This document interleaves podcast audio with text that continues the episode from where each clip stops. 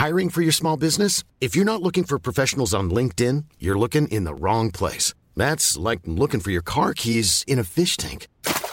LinkedIn helps you hire professionals you can't find anywhere else, even those who aren't actively searching for a new job but might be open to the perfect role. In a given month, over 70% of LinkedIn users don't even visit other leading job sites. So start looking in the right place. With LinkedIn, you can hire professionals like a professional. Post your free job on linkedin.com slash people today. Selling a little or a lot? Shopify helps you do your thing however you cha-ching. Shopify is the global commerce platform that helps you sell at every stage of your business. From the launch your online shop stage to the first real life store stage, all the way to the did we just hit a million orders stage. Shopify is there to help you grow. Shopify helps you turn browsers into buyers with the internet's best converting checkout. 36% better on average compared to other leading commerce platforms because businesses that grow grow with Shopify. Get a $1 per month trial period at shopify.com/work. shopify.com/work. FM 104's Room 104 podcast with Cormac Moore and Saoirse Long. Room 104, Cormac and Saoirse, and we like to break up our midweek uh, our midweek programming to the show every Wednesday by inviting a comedian on to I don't want to say share, but maybe just traipse back through some of the worst gigs they've ever done. Yes, because when you are in the audience, you kind of forget that they've had really bad gigs, especially when they are funny. Mm. Do you know that kind of way? So you kind of assume that they never actually have people not laugh or walk out in front of, you know, Happens, huge room though. of people. Yeah, it, is, it does happen. Happens everyone. And Hap- we've talked to loads of people about this. I know there's just a never-ending supply of bad gigs. So if you're listening and you have a fear of public speaking, m- maybe turn off. I suppose. Yeah, or if you were planning on being a comedian, maybe don't. you, please don't. There's no work for anyone. There's too many comics. There's not enough gigs. Please, please turn away now. Because you'll probably end up spending a lot of time in uh, Yeah. counselling, trying to deal Can't with even afford the counselling. this is r- ridiculous. But yeah, my worst gig, we go back and just have a little chat about some of the worst experiences up on stage because they're funnier than talking about the best experiences. Yeah, in fairness. And uh, joining us on this evening, uh, Irish comedian who's organising a very worthwhile special gig in the Workman's on the 30th of January, which he'll tell you more about a little bit later on. James Goldsbury, sir, how are you? I'm good, Cormac and Saoirse. How are you? Yeah, good. oh, yeah. we always in, enjoy this part of the show. The mm. comedians Yeah, sometimes well. don't, but sure, look. It's always laughing at someone else's expense. That's the funniest. That's, the, that's the only thing comedians will laugh at other comedians dying on their arse. Yeah, they won't appreciate any material or jokes. And No, just be no. like, ah, I was just going to say, would you get a lot of material from doing terrible gigs? Well, I did a particularly horrendous one, and I did use it in my Edinburgh show a few years ago. I was actually contracted. I was actually given a contract to do uh, the Christmas party for quite a well-known golf club up the mountains. And went in, and I was told beforehand, "Now, now don't curse, James. You don't curse." And I went into the into the auditorium, and it was just basically full of men having their Christmas dinner, and I went on stage. I had lots of stuff, lots of gags about Pádraig Harrington and hmm. Jose Maria Olazabal and all this kind of stuff. And I was on stage giving me. Uh, actually, I was introduced on stage by the 90-year-old club captain, and he was kind of introduced me on by saying, "Well, there's been a lot of uh, few of the golfers have died during this year, so let's have a few moments silence for a few members of the club who died over the past year." And then there was a, a minute silence, and then he said, "And now comedy." Which, are you serious? yeah, it was pretty much along those lines. So I went on stage to to death, and um, Oh, Is that a my case of someone being totally naive to the fact that, right, well, we're talking about something depressing here. This is your Yeah. expertise, so go make them laugh now. yeah, it did take it out to bring naivety to completely new astronomical levels. And I went on stage and ga- did my bits, and none of them were laughing. And there was one fella, he stood up. He's, I don't know, he's well into his seventies, and he stood up and he said, "I don't know who the hell do you think you are coming up here? And you know, who the hell do you coming up from Dublin?" And I thought, "Is he coming up from Dublin? It's like it's what was it, three days on horseback it took me to get hmm. there." Who the hell do you think you are? And I tried, I tried to calm the situation, and I said, "Listen, I'm just just having a laugh, just trying to do do a gig, you know, just." And I was trying to, I tried to placate him, and I said, "Did you have, did you have a good round of golf today?" And he said, "Yeah, yeah, I did. I did have a good round of golf." And I said, "And, uh, what did you go round in? A wheelchair?" Which was not was not clever. You almost, I sense you almost had him back there for a second, and then you were like, "No, go screw yourself." Yeah, to yeah, to hell with them. And then the guy who introduced me on stage came up on stage and took the microphone out of my hand and said, "Well, I think we've all had enough of that." After how long? After oh, 10, 10 15 minutes, Oh. and, I, and amazingly, I still got paid because Yes. I they had signed a contract. the guy, the guy who, the guy who gave me, who, who got me to do the gig, he was he was a club secretary or something. He was outside in the hallway. He looked like his his entire family had just died. He was going, "I told, I told you not to curse. I told you not to curse." Did Did you curse though? Because I like. I said, "Well, not that much. I probably said flip or something or feck." Because you're not, I- you know, I've seen, seen you a good few times. You're not a, like a cursey comedian. No, well, I just you know you- yourself, Cormac. When when things aren't going well, you tend to f f them blind because you think, "Oh, this will get them laughing."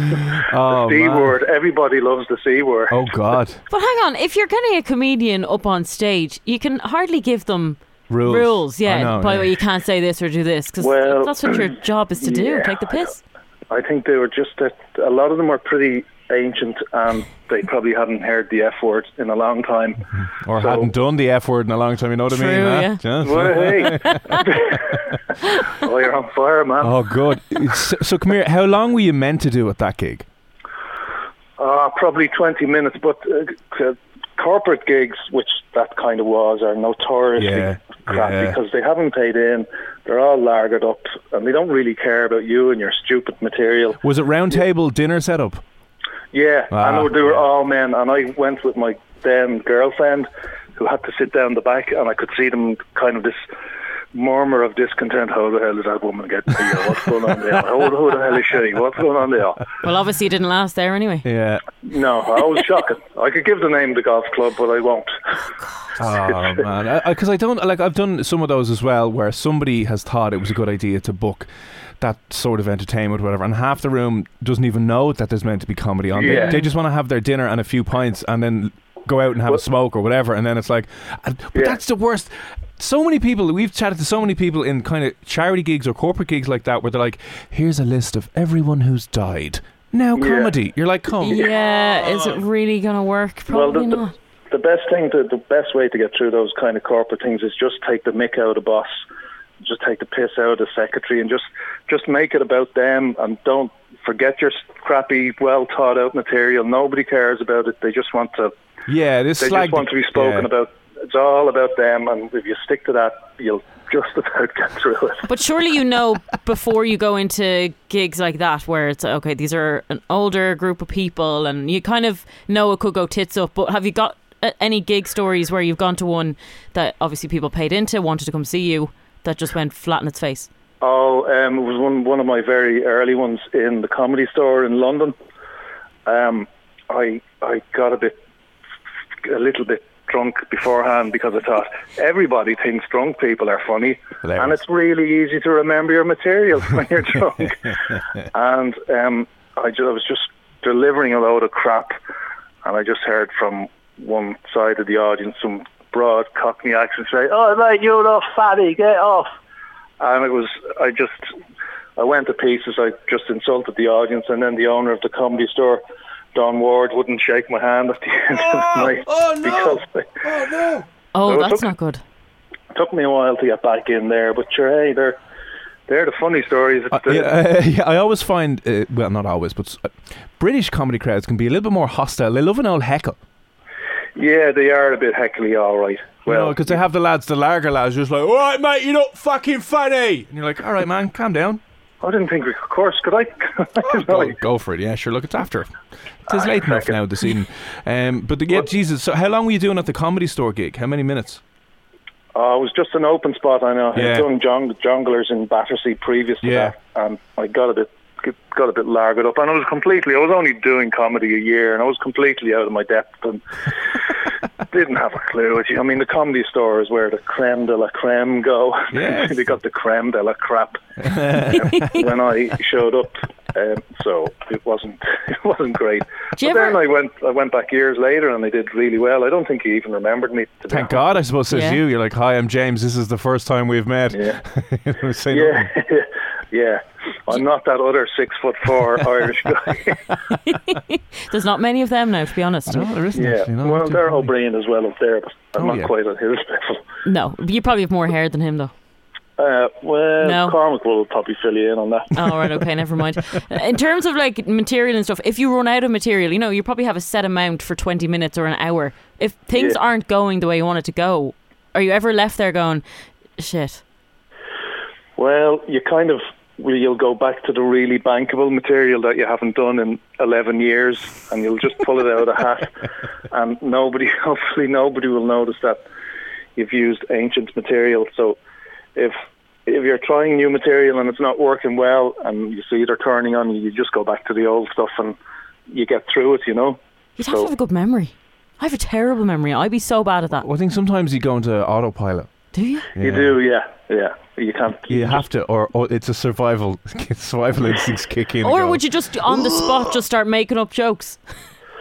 Um, yeah, you could, and they'd usually turn out to be not very funny. I mean, look look at what happened. Um, do you remember Kramer from Seinfeld? Yes. When he lost Oh, his yeah. mind and went on, what turned out to be an incredibly racist rant at people in the crowd. Yeah, he yeah. snapped and just don't know what happened, but mm. I think that was the, the end of his career. I think, it, yeah, definitely was. Well, Jerry Seinfeld still had him back on the comedians in cars getting coffee series. Oh, did he? Yeah, and he tried to talk his way out. But I think he probably made a stack of money from Seinfeld. I mean, he's probably still getting residuals twenty years later. He- He'd want to because he's definitely not doing any uh, any gigs. No. Any gigs over where was it? Uh, Laugh Laugh Factory or something? Was it? I can't remember where it was. Yeah, and he just completely lost the plot. he left But, the plot. you know, yeah. some people have a very dark sense of humour. No, this was this was This is proper No, No, racist. this wasn't dark or in any way sort of politically satirical. This was just oh god. This was this was a KKK sense of humour. Right. Okay. Yeah. Just pretty much what that was. I mean, if he was in Arkansas in the twenties, maybe it would have flown. But uh, unfortunately, uh, not not in Yeah, recent that- history. Yeah, that stuff was really popular back then. Yeah, huge Actually- Not so much in uh, LA. No. But here or anywhere else, I, you know, it's changed, and the kind of audience, the younger audiences have changed. And as I was saying to you, Cormac, before, that people do get very offended by everything. So, is there ever times that you're do- doing a gig and then you find out that your material is offending people and you didn't even realize it? Um, well, I kind of will push the boat out a little. I mean, you have to when when you go to a comedy club, you have to you can't expect every single comedian to be to take into account your feelings. Like I was watching, um, you know, Peter Cook, the old British comedian. He had a club in London in the '60s, and he had um, Lenny Bruce was a really notoriously offensive. He was Jewish, but he was anti-Semitic himself, and he just hated everyone. And there was this really posh family in the audience, a really posh guy, his wife and two daughters. And Lenny Bruce was giving it the effing blind, and then see you next Tuesday, everything. But as soon as he, he mentioned cancer, the posh guy said, "Okay, Jemima, Dorothy, Annabelle, we're out of here. Let's go." They just they couldn't handle the fact that he had mentioned cancer. But so someone in their family must have had cancer. So I mean, what are you to do? Not talk about cancer? You know, what do you do? Yeah, you need to you need to have a, an interview with all the audience members beforehand. I going, know, now, what topics do you not want us to touch on this evening? And in fairness, though, it, it doesn't. I haven't seen it happen a lot. I think people who go to comedy know what they're getting into. Yeah, it's not, it's not a it's not a TED talk you're going to. You know what I mean? For your feelings No. to be happy, um, and they often find as well now when you. I think there's a little bit of a growing appetite for more, slightly more offensive. I wouldn't say offensive, inappropriate stuff at the moment as well, because everyone has been so terrified of saying the wrong thing. Like, look at the Ricky Gervais Yeah, true. speech, his monologue recently. That, everyone loved it. Now I know a load of people were all like giving their hot takes on how it was inappropriate and wrong, but like I think the ordinary Joe Soap absolutely loved it. You mean the Golden Globe? That thing? one, yeah, yeah. Oh yeah. Well, you got to. Um, yeah, as I said, you can't you can't expect to be not offended. You can't expect every comedian to always take into account your feelings, or you know, if, if a comedian talks about death on stage, he's just going to get upset because your granny died. you can't. It doesn't. Unfortunately, it doesn't. Not everybody gives a damn about you. If you get my drift. But like, not everyone has an Irish sense of humour either, though. You know, if you were look, doing a learn. gig They'll learn. They'll learn. do you think? They'll learn pretty fast. I always wonder, like, if you're at a gig here, like I went to your gig, there was people from all over the world, Yeah. kind of sitting there. That surely that's a bit harder. No, they're in an Irish club. They they can come and uh, celebrate our culture of inappropriateness. you know. Yeah, affect them. James, before we before we leave you on some of those bad gigs, I mean, the comedy store one sounds like it was horrific. Also, that golf club one sounds very very painful. Um, to date, what has been your, one of your favourite gigs that you've done? Probably in the, when I lived in London for a while, did up the creek regularly.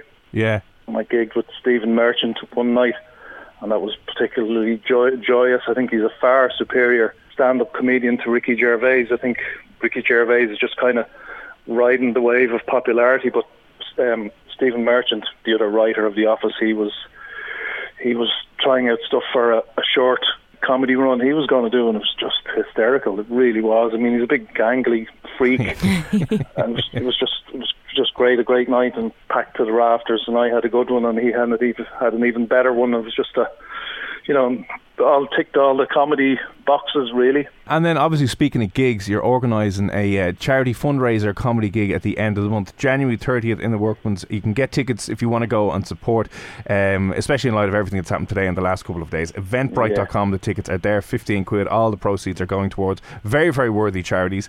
Um, who was on the lineup that night? On that night, we have Barry Murphy, Karl Spain, John Cleary, Pat McDonald, Eve Darcy, and myself. And it's for uh, I do regular volunteering for inner city helping homeless, and it's it's selling well already on Eventbrite. There's going to be a, we have some really genuinely great auction prizes and raffle prizes to give out on the night, and it's not often you get the likes of those comedians, you know, Cleary and McDonald, Karl Spain, Barry Murphy, and Eve all together That's going to be night. an insanely good night because Yeah. Karl is phenomenally good. Barry Murphy, phenomenally good. But um, I, I don't know. I don't want to say most people don't know him, but I feel as if this guy should be more famous than he is. John Cleary, and if you see Yeah. his stand-up, he is phenomenal. Really? Oh, he's Yeah. unbelievable. Yeah. Yeah, Well- and uh, I mean, 15 quid, you know, that's Yeah, peanuts, really. Yeah. exactly. There's no excuses not to go. Great cause. Yeah, Great and lineup. it's, it's it's the end of dry January, and uh, it's a payday as well. Are you so saying people can get wet? Well, Careful now, can, Saoirse, okay? Careful now. they can get smashed. Get smashed. James Gold- Goldsbury will be gigging next, or you can see him at that charity gig, the Workman's 30th. Uh, Eventbrite.com if you want to grab your ticket. As I said, uh, Barry Murphy, Karl Spain, Karl Spain, John Cleary, and a ton more phenomenally good uh, Yeah. number of acts that'll be on performing as well. Listen, uh, James, what are your social media handles before we let you go? Well, I just realised that I completely deleted my Twitter account last year just when I wanted Brian O'Driscoll to retweet the gig. So I don't have a Twitter handle. You're better off. Twitter is a septic place Yeah, anyway. You're probably, septic. probably Yeah, much know. happier than most people who are on it. Well, I just want people to. Uh, it, it's on the um, Facebook events, and it's on, as I said, the Eventbrite website Cool. and the Workman's Club website. So that's the important stuff. If they go there, they can buy tickets only fifteen quid. Lovely, Peanuts. lovely. Well, listen, uh, James, thanks a million for popping on my worst gig this evening. Okay, thanks, Cormac. Thanks, Saoirse. Hey, it's Paige DeSorbo from Giggly Squad. High quality fashion without the price tag. Say hello to Quince. I'm snagging high-end essentials like cozy cashmere sweaters, sleek leather jackets, fine jewelry, and so much more. With Quince being 50 to 80% less than similar brands. And they partner with factories that prioritize safe, ethical, and responsible manufacturing. I love that. Luxury quality within reach. Go to quince.com slash style to get free shipping and 365 day returns on your next order. Quince.com slash style.